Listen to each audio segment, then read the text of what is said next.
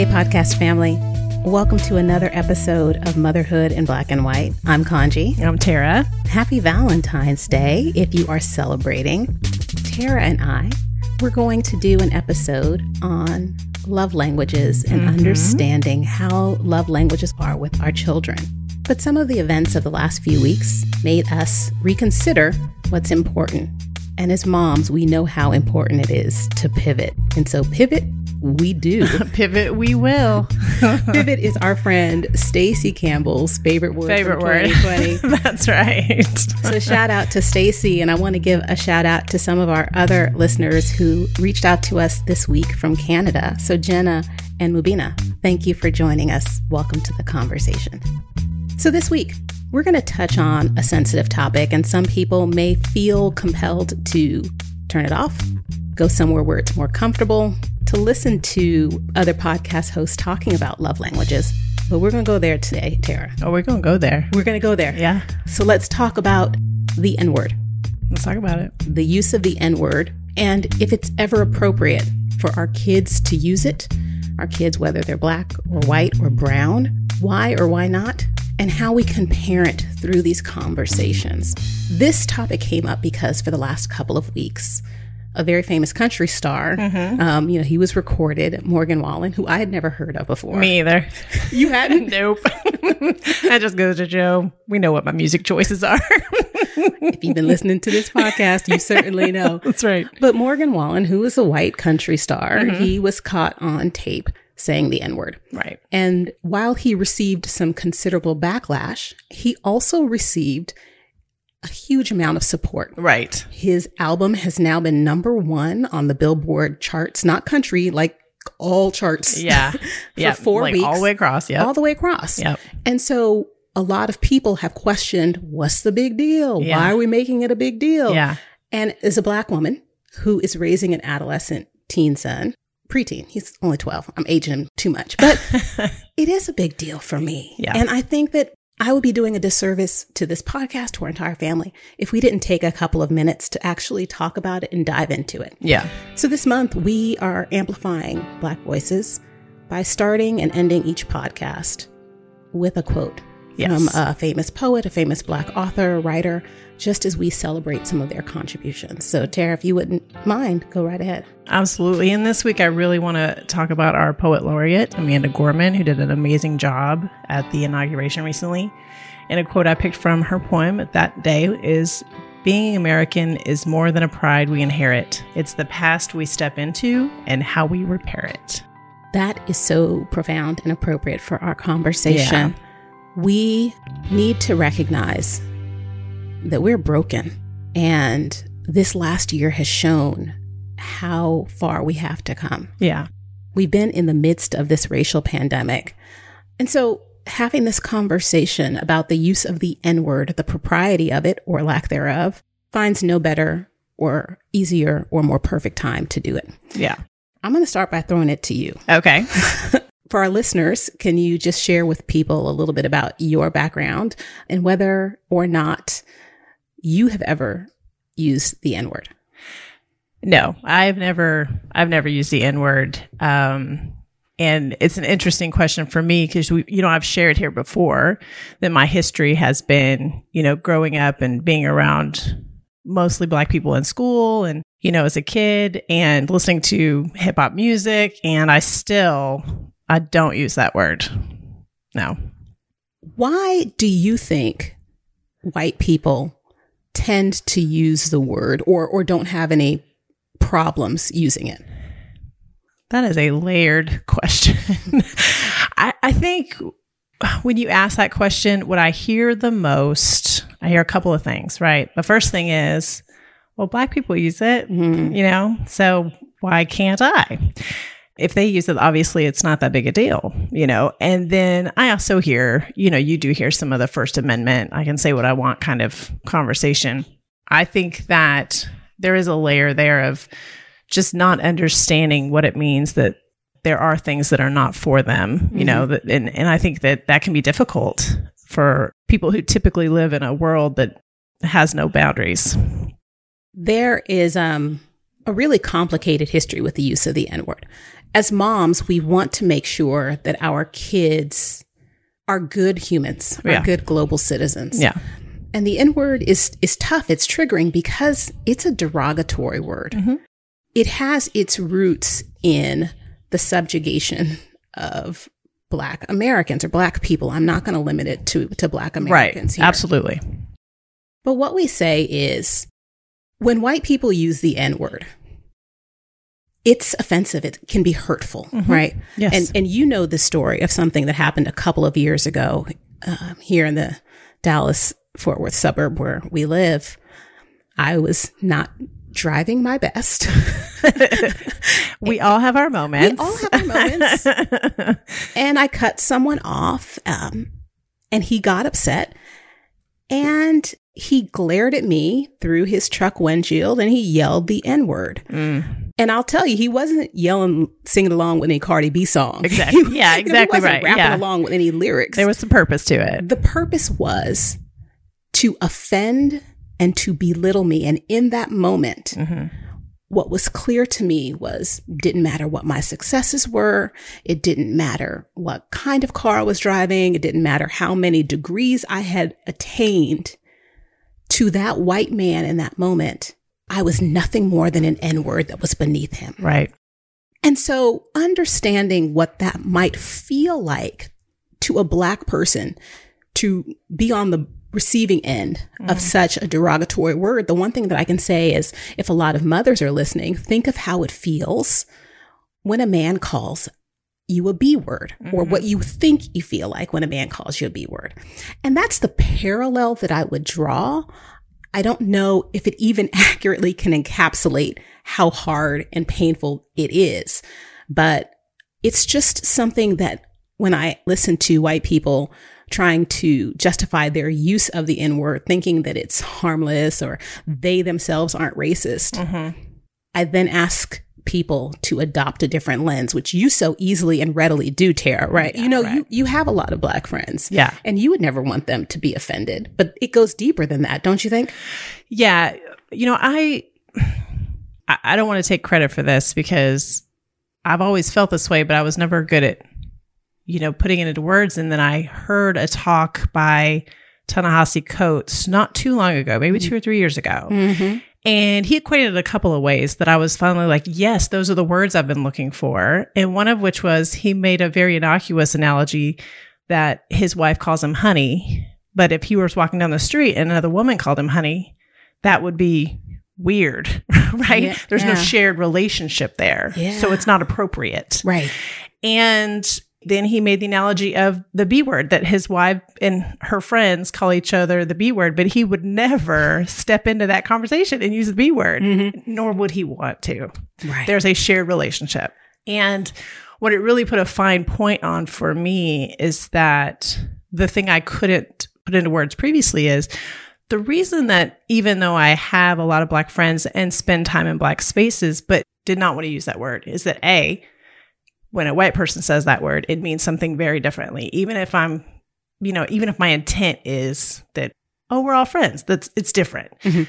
And the reason it's different is because me spending time in Black spaces and with Black friends does not mean I share in the Black experience. That's so good. It's a very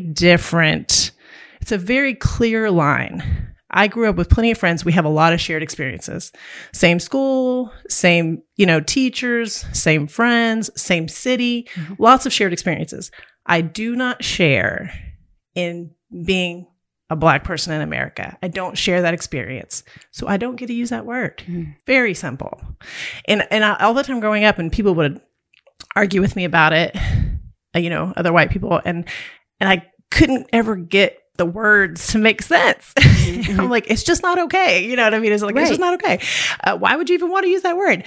And when I saw that talk with him, I was like, that's the thing. That's the difference. That's the boundary. It's very clear. That's true gold. That's gold. I mean, I'm a Black woman. I don't use it. My mother is of the mindset that Black people should never use that word. Right.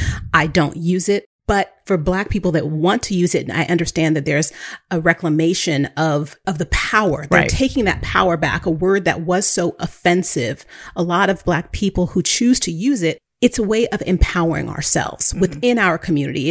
It's a way of, as you said, expressing a shared experience mm-hmm. and using a word, but it is innocuous when used within a community. Yeah. I will say, I've had this conversation with white people before, and I've mentioned it, and I never said it as well as you just said it, my friend. But I said, it's like your family, you know? Yeah. I can go and talk about my brother all day long. Right. I can talk about any member of my family. Right. But the minute someone outside does, listen, okay. When Joey and I were dating. It's not for you. It's not for you. So right. Joey and I were dating, and I remember venting to him a little bit about my older brother. And a few weeks later, he's out and he's like, yeah, you know, your older brother. And I was like, well, no, wait a minute. Nope. No, sir. You cannot talk about my family, you know? Yeah. And so it's kind of like that. Yeah. It's understanding and knowing how to stay in your lane. Yes.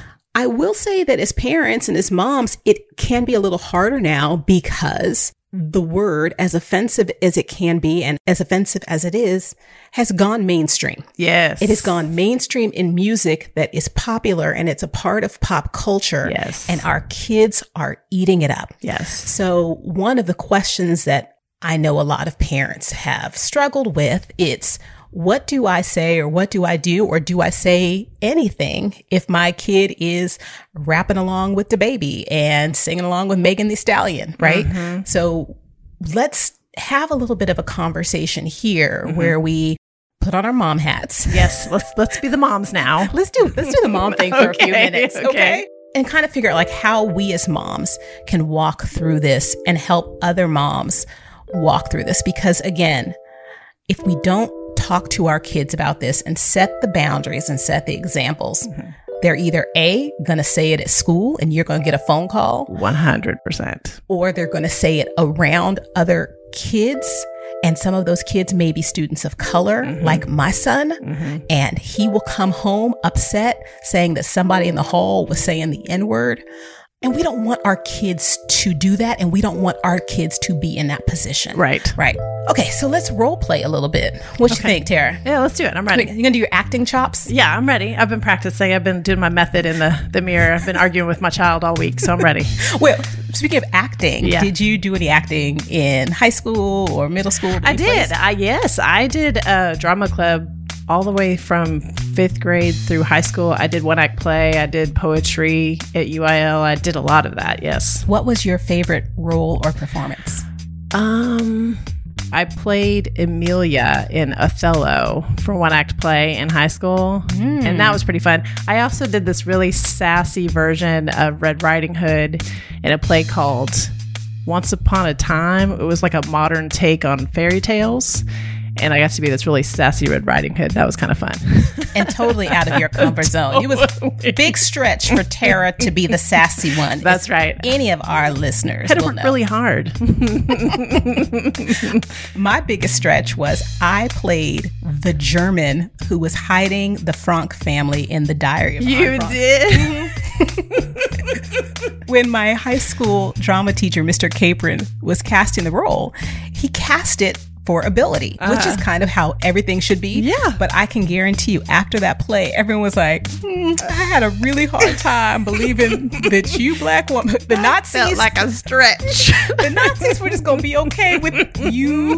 But you were on that side of the story. That's strange. It was because the character was a Mr. Crawler, and I played Mrs. Crawler. They just mixed it up for you. I did, but I also played Ebenezer Scrooge in Christmas and the All Christmas Girls Carol. High School, just going for it. That was actually at my elementary school. I was in 7th grade. I love it. And there was some backlash because some white boys who auditioned didn't get the part, and the parents were very upset. But that's another story for another episode podcast. Cry some tears for those white boys. Poor guys. It was. But hey, I had my Jerry curl back then, and I spray painted it silver, and that was it. Nice. Yes. So we see color. Yes. We internalize the colors that we see, and we need to understand and accept that in America, there is going to be a conversation based on representations of white people, of black people, of brown people, of indigenous people, expectations, and also stereotypes. Yeah. If we don't have these conversations with our kids, we're doing them a huge disservice. Yes. So we're going to set the stage. All right. I love the opportunity to pretend like I'm a mom. So I'm a tween in my mom's car. Yes, and I'm white. So we're a white family. Got it. We're a white family. Okay. I'm a tween in my mom's car. Maybe mom's got a little Kendrick Lamar on the radio. I think you may be one of the few white moms. Oh, I take it for granted. So, I do. Let's play like how's it come up? What was it? Conversation. Like, or a spot of Heard at school. Yeah, heard at school. Okay, there we go. Okay. Here we go. Scene. Ready? So, Mom, I was at school today, and one of my friends said a word, and another one of my friends got really upset about it. So, what was the word that they used, Tara? I don't know if I can say it. You can tell me anything, honey. It started with an N, though. Well, why are you afraid to say the word? Because my friend got really upset when he heard it, and I don't understand why it would made him so upset. Your friend that heard this, yes. Why do you think he was upset? It seemed like it hurt his feelings, mm-hmm. and it seemed like my friend that said it got in big trouble too. So it just seemed like it was a word that was meant to hurt his feelings and insulted him in some way. And he was he a black student? He is, yes. And you understand that we've had conversations before about not wanting to hurt your friend's feelings and how it's not good to be a bully. We've had all those conversations, but a conversation you and I have never had, Tara, has been about that word. And I know that you and your friends have heard it in some songs. I just want you to make sure that you know that you never want to say it, because the way that your friend felt, there's a reason for it. Some people, when they say that word, they say it to be harmful and hateful. It has a very hateful history. And that's not who you are, right? No, yeah, I don't want to hurt his feelings at all. But I just didn't understand why. I just didn't understand the word. I didn't understand why it was such a big deal.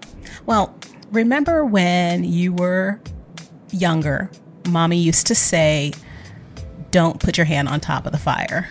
Yes. Don't put your hand on the stove because it could burn you. Mm. And so you don't want to do anything that's going to hurt yourself. But you also don't want to do anything that's going to hurt anyone else. No. And that word, for many, many years, it's been used by some white people to intimidate and anger and upset black people. And it has a really ugly history that I really can't fully understand because that's not my history. But I do know that I've talked to some black people and they've indicated that it still, even today, can be harmful and hurtful. And so we just aren't ever going to use it. And I don't ever want that word to come out of your mouth. You're better than that. And you don't ever want to hurt anyone, do you? I don't. No. So can you promise me today that you will never use that word? Yes, I will not use that word. Even if your friends are using it? Even if my friends are using it. And if your friends are jumping off a bridge, you're not going to follow them? That's right. Yes. And also don't do drugs. Okay, Mom. Yeah, I know. See, so there it is. That's the conversation.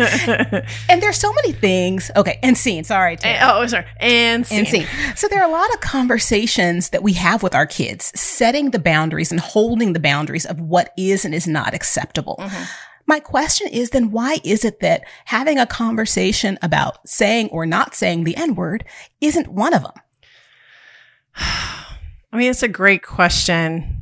I can only think that, especially for white families, it's uncomfortable. You know what I mean? I mean, going there and having to discuss it and understand it, I could see how they would feel uncomfortable, like not knowing if they should bring it to their kid or wait for their kid to bring it to them. You know what I mean? But I think we do a disservice to our kids when we don't address it and discuss it and give them a chance to understand the whys in the hows. Right. Yeah. Because it's not something that they're going to hear about in their classroom necessarily. Right. It's not something that they will hear about on TV. They may hear the N-word, and it's going to be behind a banging drum beat, like, of course, you know, yeah, and want to say it because whatever popular artist they're listening to is saying it, and they're just going to be rapping along. We have to let them know early on that it's not okay to say that. And we do that when we talk about curse words or words that are not okay. Mm-hmm. This needs to be one of them. This is a conversation that we 100% need to be having. But I will say that it's difficult sometimes because these aren't conversations that our parents necessarily had with us. My mama had this conversation with me. I was never allowed to use the word, and so I didn't. Mm-hmm. But a lot of people have not had conversations like this. And I think it can be equally as challenging as us who are Gen X people for when our contemporaries or our spouses are using this, or we're in situations grown folks who know better still use it. Let's go ahead and put the hat on again. And this time, it gets to be even better. I'm going to go from playing a white woman to playing a white man. Oh man, all the power. all the power. I am loving this episode, family. This is my opportunity to play a white man. So I'm going to play your husband, Tara. Okay. We'll give him a fictional name because we don't want this person in any way to resemble your actual husband. Yes, yeah. But sometimes we get in situations where our spouses or our parents or our friends may say things. How do you then address that? So let's go ahead and take it back. I'm going to name... Can I be your husband, Justin? Yes, that's perfect. It's gonna make you so happy. I know, right? Ooh, or Michael B. Ooh, man! After that Alexa commercial, that commercial was everything, right? Right, yes, okay. We could do it. So we're starting the scene, and as the scene starts, I'm a white man. Mm-hmm. I'm just bopping along some music, listening to some 90s hip hop. Yeah. And I'm just listening, sing along to N.W.A., but I'm not calling him N.W.A. I'm calling him with attitude and. Oh. So that's it. Hi. Hey. Hi. Hey, sweetie. Hi. How you doing? Listen, I love N.W.A. as much as any person, but I don't know if we need to be saying the words. Those are the words. True. But have you ever considered, just maybe as a white man, just leave those words out? Just sing it along without those words. It's not really appropriate. It don't sound the same, though. You know, when I say F the police, I'm singing the whole word. Can I not say that? No, you understand what I'm saying. The first thing I want to say is, would you use that language out and about? Like with your friends or, you know, at school in front of the kids? In front of the kids, no. But with my friends, when there are no black people around, maybe.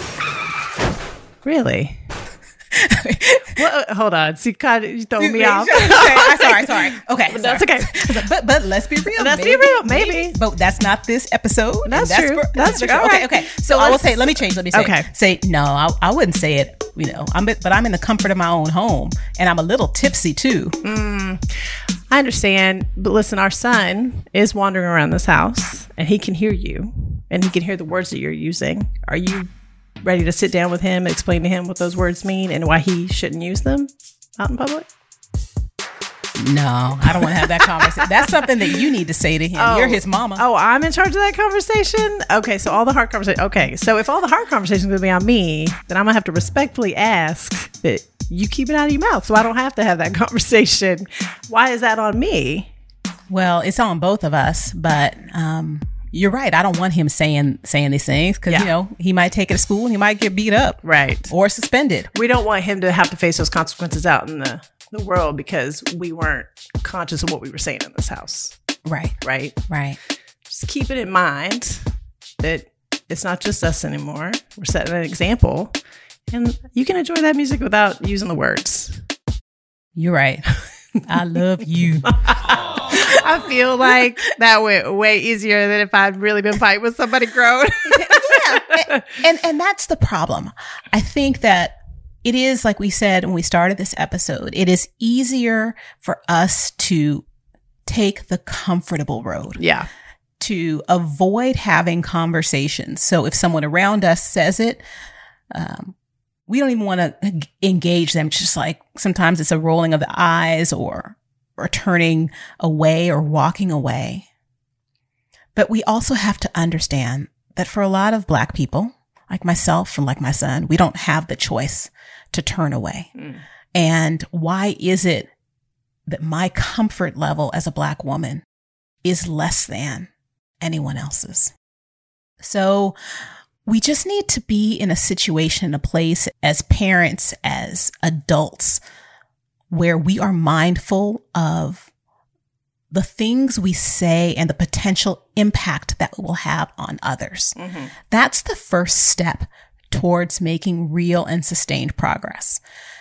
I know that some white people say that they get tired of having these conversations, or they're scared to have the conversations. I just ask then that you kind of really only have to have one conversation. If you say it one time, mm-hmm. in this house, we do not use this word, right, and you hold that boundary, that's it. That's it. That's it. Mm-hmm. It's not that difficult. Mm-hmm. It is setting boundaries and setting expectations that we do and are better than we have been in the past. And that's all I have to say about that. I mean, I don't know what else there would be to say about it. I totally agree with you. Oh, man, we went there. We did. Mm. Yeah. You know, yeah. And it's easy to have conversations when there's a circle of trust. And Tara, thank you for making it easy for me to have these difficult conversations and say things that I have held inside for years. I just want to thank you for that. You're so welcome. And podcast family, I want you to know that we thank you for tuning in, for listening, and for understanding that what we're doing here is about creating shared experiences with each of you and with each other. It's about us offering our perspectives on parenting, because all of us are just doing the best we can. But all of us in this experience are having different levels of experience. So be mindful of that as we go through this life and when we interact with one another. Thank you so much for joining us today, guys. You know, as Kanji said, we really want these conversations to help create experiences where we are all in this together. And that's that way we feel every week when we're with you guys. As always, you can find our episodes online on all listening platforms. Make sure that you are hitting subscribe on what platform you're listening to us on, and leave us those ratings and leave us those reviews. It really helps us with engagement. We want to get these conversations out to as many people as possible, and you're the ones who can help us do that. Yeah. And I wanted to end with a quote by another Black poet and writer who passed away in 2010, and someone who I was lucky enough to know and to love, a beloved friend of my mother's, the American writer Lucille Clifton. She wrote, "What they call you is one thing. What you answer to is something else." So, moms, remember to raise your kids up. Remember that language is powerful. Words can hurt. Words can harm. But words, like we know from listening to Amanda Gorman last month, can also unify. Mm-hmm. With that, we thank you. Guard your health, mental, physical, and spiritual. We'll be back next week, same time, same place. Take good care. And scene.